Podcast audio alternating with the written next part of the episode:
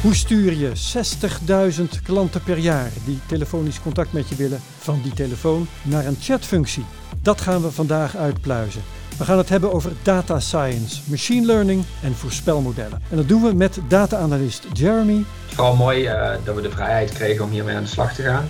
Ook omdat wij niet per se standaard team zijn met dit soort uh, oplossingen te komen binnen het bedrijf. Dus hiermee hebben we ook wel kunnen laten zien wat wij in huis hebben. En met product owner Leonie omdat we dus al die nieuwe dingen moesten instellen, hebben we wel ook uh, de weg vrijgemaakt om, als we nog een keer zoiets doen, dat het dan sneller geïmplementeerd kan worden. Dit is Enjoy the Challenge.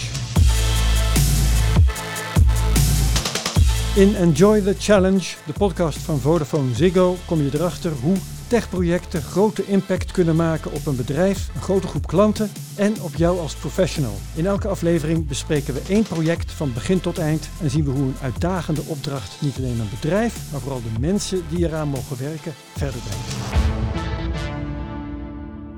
Ik ben Herbert Blankenstein en vandaag duik ik in het opzetten van een grootschalige chatfunctie. En ik doe dat in drie delen. We beginnen met het neerzetten van de uitdaging, de challenge van dit project. En dan gaan we via de joy om ermee te puzzelen naar de victory, de resultaten en het goede gevoel dat je krijgt wanneer zo'n project slaagt. Ik bespreek het allemaal met Jeremy en Leonie, allebei nauw betrokken hierbij. Jeremy en Leonie, allebei hartelijk welkom. Dankjewel. Jeremy, jij bent data-analyst bij Vodafone Ziggo. Ben je dat al lang? Wat voor expertise breng jij mee?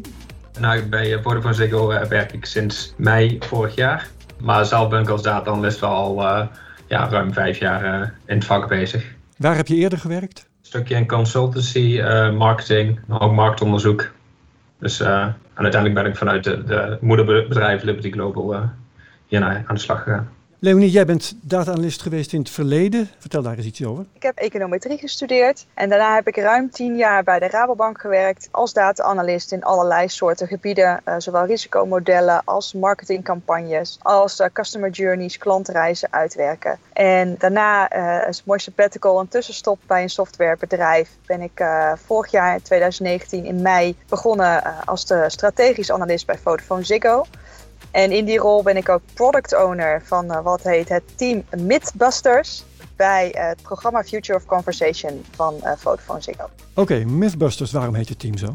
Ja, omdat we allerlei mythes oplossen natuurlijk. Dus we kijken wat de data ons kan vertellen in plaats van wat het onderbuikgevoel bij sommige mensen teweeg brengt. Goed, we hebben hier dus een product owner en een data analyst bij elkaar. We gaan het hebben over jullie project, hoe je 60.000 klantvragen van de telefoon naar een chatfunctie krijgt. Daar hebben jullie samen aan gewerkt in de afgelopen, hoe lang is het geweest eigenlijk, Jeremy? Nou, het stukje waar we zelf uh, echt mee bezig zijn geweest, uh, heeft ongeveer 10 weken geduurd. Um, maar deze zomer uh, ja, hebben we het ook echt live kunnen zetten, dus de volledige implementatie. En die 10 weken, is dat een recordtijd, Leonie? Nou, uh, voor een analyse op zichzelf doen we meestal een week of zes tot acht, denk ik. Maar echt een model maken. En dit was ook een van de eerste keren dat we dat deden. Ik vond het uh, met tien weken echt wel snel, ja. En de implementatie uiteindelijk met een half jaar is uh, voor Vodafone Ziggo, zeker met real-time, dat gaan we straks nog vertellen, ook echt wel een, een knappe prestatie. Nou, deze zomer live gegaan. Ik zie blije gezichten, dat is mooi. Laten we gaan kijken hoe jullie die challenge tot een goed einde hebben gebracht en wat dat jullie allemaal heeft bezorgd.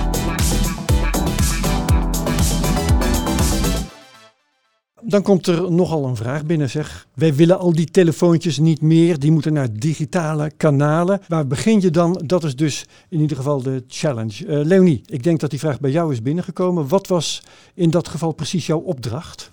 Ja, klopt. Um, de andere product owners van, uh, van het programma Future of Conversation, die kwamen naar me toe van oké, we hebben een doel van uh, in totaal anderhalf miljoen calls shiften naar een ander soort kanaal, een digitaal kanaal.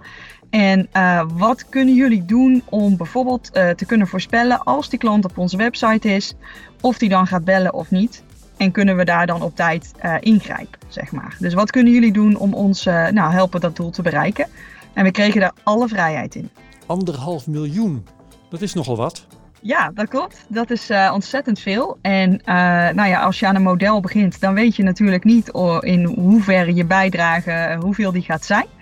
En uh, Jeremy en, en zijn collega uh, Suraj zijn uiteindelijk uh, op een betrouwbaarheidsinterval, dat hoort bij een model, gekomen van minimaal 60.000, maar maximaal 300.000. Dus daarmee leveren we toch best wel een grote, grote bijdrage aan die anderhalf miljoen. Maar hoe het daadwerkelijk gaat uitpakken, dat weten we pas als we het echt ja, getest hebben en, en de klanten gaan reageren. Je weet nu nog niet of die 60.000 ook gehaald gaan worden? Nee, klopt. En hoe begin je dan?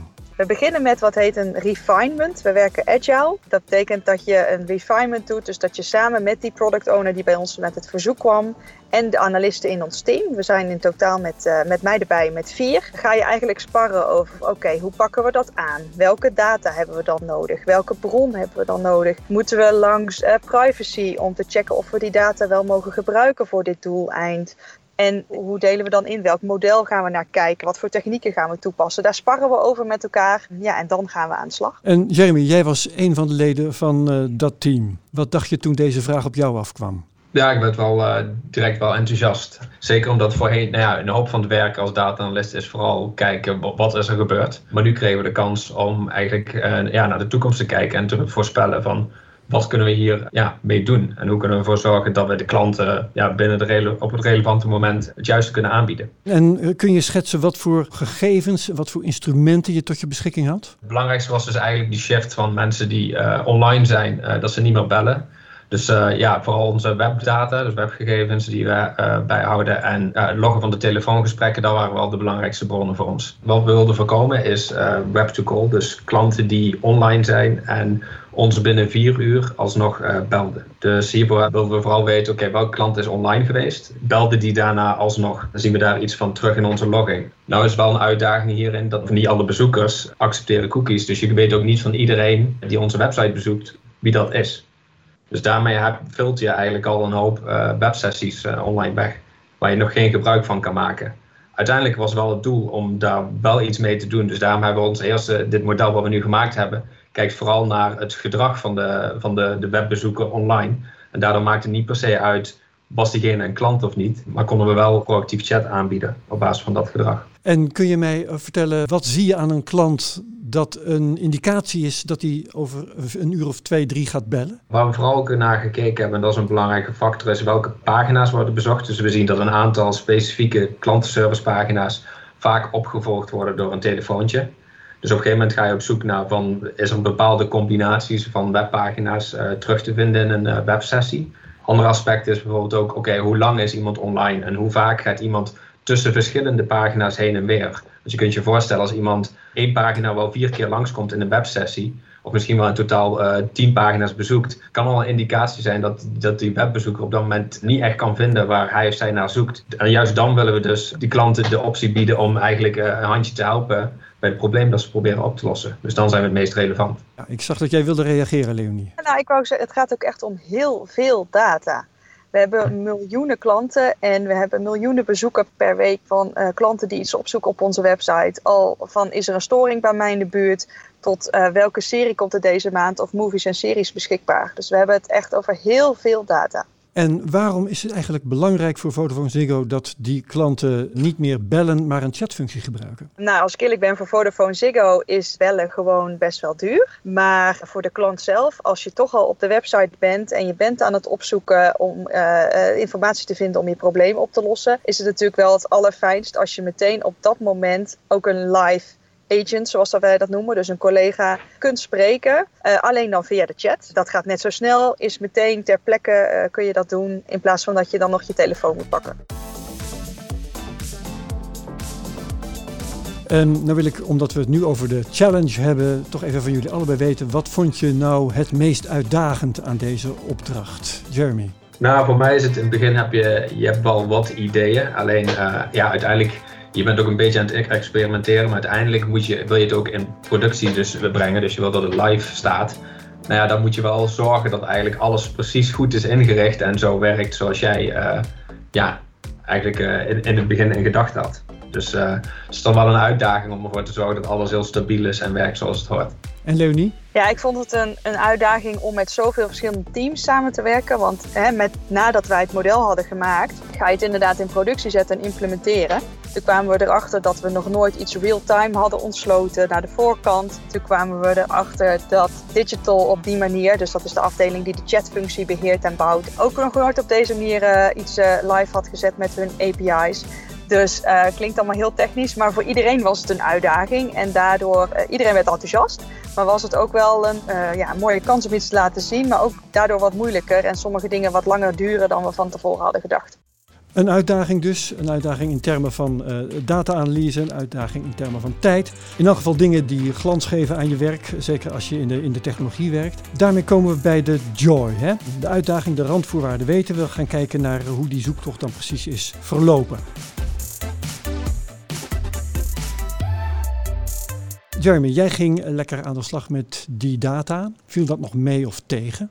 Uh, nee, dat viel wel goed mee. Zeker ook omdat we hebben voorheen best veel eerdere analyses gedaan met webdata. Dus we waren best wel bekend met wat er allemaal beschikbaar is en wat mogelijk is. En we hadden daardoor ook al wat ideeën die we uit wilden proberen. Dus uh, ja, al vrij snel kwamen we tot een concreet plan van oké, hiermee gaan we aan de slag en we hopen dat het er zo uit komt te zien. Ja, hebben we toch een hoop kunnen sparren. Dus op een gegeven moment, uh, ja, je deelt wat ideeën. Je, eigenlijk zit op een gegeven moment zitten we gewoon samen naast elkaar bij onze laptops, samen met collega's Fourage. En dan gewoon vooral eigenlijk uh, ja, sparren van oké, hoe, hoe gaan we dit uitwerken? En je wil ook wel elkaars werk kunnen controleren, maar er ook zeker van te zijn dat we de juiste dingen hebben gedaan en niet iets hebben gemist. Omdat we toch uiteindelijk alles ja, we schrijven code, dus we zijn aan het programmeren. Dus ergens een klein foutje in 1 en een 0 veranderen kan al best wel drastische gevolgen hebben voor zoiets. Traden er nog verrassingen naar voren? Ja, ik denk uh, een beetje, dat is vooral met het trainen. Want op een gegeven moment heb je een model, zeg maar in januari hadden we ons eerste model afgemaakt. Nou, dat, dat wil je dan eigenlijk meteen implementeren. Alleen uh,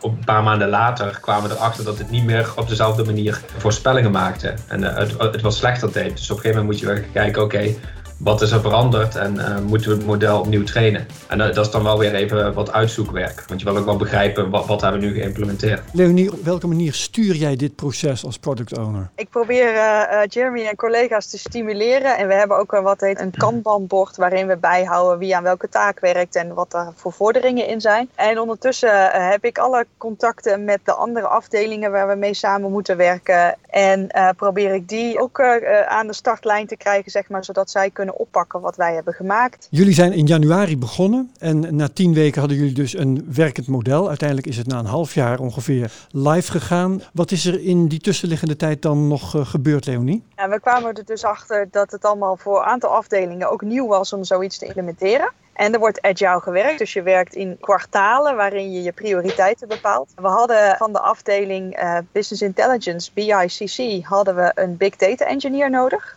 Die was niet beschikbaar. Dus we hebben eerst gelobbyd en een business case gebouwd. Van oké, wij willen zoveel uh, calls shiften. Dit levert het op. En toen zei BIC ook, oké, ja, real-time hebben wij nog nooit gedaan. Die uitdaging gaan we aan, maar kost wel wat tijd. Aan de andere kant moest dus de digital afdeling, die met de website en chat bezig is, er klaar voor zijn. Die hebben ook zo hun agile planning. En hetzelfde geldt voor de, de agents. Er moet iemand achter die chat zitten. Al die partijen bij elkaar brengen en op tijd zorgen dat iedereen er klaar voor is. Dat is wat ook wat tijd kostte.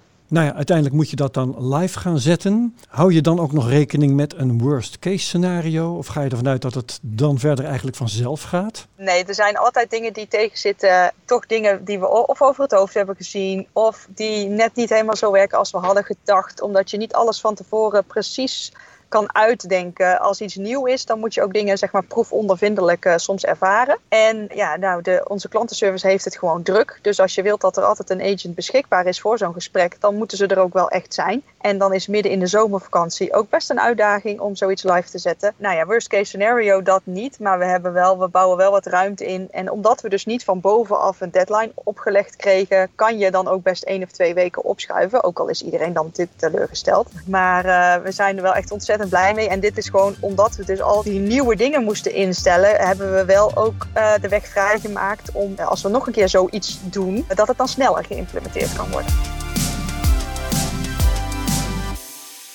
Dat is uh, de joy voor jullie geweest. En uiteindelijk kom je dan uit op de victory. Het moment dat het af is en dat je kunt terugkijken. Hè? De D-Day waar je het allemaal voor gedaan hebt. Leonie, voelt het als een overwinning? Ja, ja, ja, het is echt uh, gewoon door die samenwerking en om, om vanuit ons team te kunnen laten zien wat we kunnen, dat je echt iets bijdraagt aan die doelen die we hebben als Vodafone Ziggo. Dat je met iets nieuws iets live zet wat eigenlijk direct impact heeft op de klant aan de voorkant. Dus de klant die komt op onze website en krijgt dadelijk een proactief chatgesprek op basis van de voorspellingen die Jeremy en Suraj hebben gemaakt. Ja, dat is gewoon te gek. En ervaar jij dat ook zo, Jeremy? Ja, jazeker. Het is, uh, het is vooral mooi uh, dat we de vrijheid kregen om hiermee aan de slag te gaan. Ook omdat wij niet per se standaard team zijn met dit soort uh, oplossingen te komen binnen het bedrijf. Dus hiermee hebben we ook wel kunnen laten zien wat wij in huis hebben. En ja, voor mij ook persoonlijk, dit zijn vaardigheden die ik mezelf eigen heb gemaakt. de online cursussen en dergelijke te volgen. En ja, als je dan nu ziet dat je ook daarmee aan de slag mag en ook daadwerkelijk iets wat je normaal ja, vaak toch op je laptop blijft staan, nu ook echt live komt te staan en eigenlijk bij klanten terechtkomt. Ja, dat maakt toch wel heel cool. Ja, en je noemt expliciet vrijheid, hè? dat is belangrijk voor je? Ja, vooral ook omdat je wat mag experimenteren en zelf ook kan kijken van hoe kan ik dit oplossen. En dat is ook vaak iets wat je gewoon gaandeweg uh, ja, achter moet komen. Dus. En Leonie, jij als product owner, ervaar jij ook die vrijheid? Ja, natuurlijk zit, word ik wat meer gestuurd op die targets.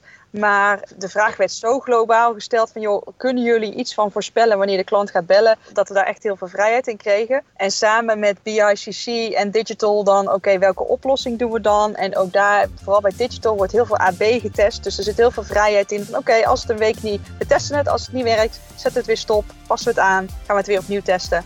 En dat is fijn om mee te werken. Jeremy, wat heb jij geleerd van dit hele proces? Wat gestructureerder te werken en ook vooral te kijken naar hoe, ga, ja, hoe krijg je dit uiteindelijk dus live. Want in het begin ben je gewoon vooral dingen aan het uitproberen. Je schrijft een hoop uh, code, lang niet altijd even netjes en het staat ergens in verschillende bestanden. Uh, maar op een gegeven moment uh, ja, moet je echt structuren aan gaan brengen en je wil eigenlijk iets aanleveren waardoor de andere afdelingen uh, ook direct aan de slag kunnen gaan, zonder dat daar ook weer een hoop tijd in zit. En zo'n collega Suraj, uh, waar je over vertelde, en jij, leren jullie elkaar nog dingen aldoende? Een hoop. Zeker uh, Suraj, mijn collega, die heeft, dus, die, die heeft hier een, ook een opleiding in gehad. Dus, en zoals ik al aangaf, ik heb dit mezelf aangeleerd. Dan blijft het toch een beetje de vraag van oké, okay, in hoeverre weet ik nu wat ik doe. Dus het is wel mooi om te zien dat wij dan ja, dat, dat wij elkaar begrijpen en ook echt iets neer kunnen zetten.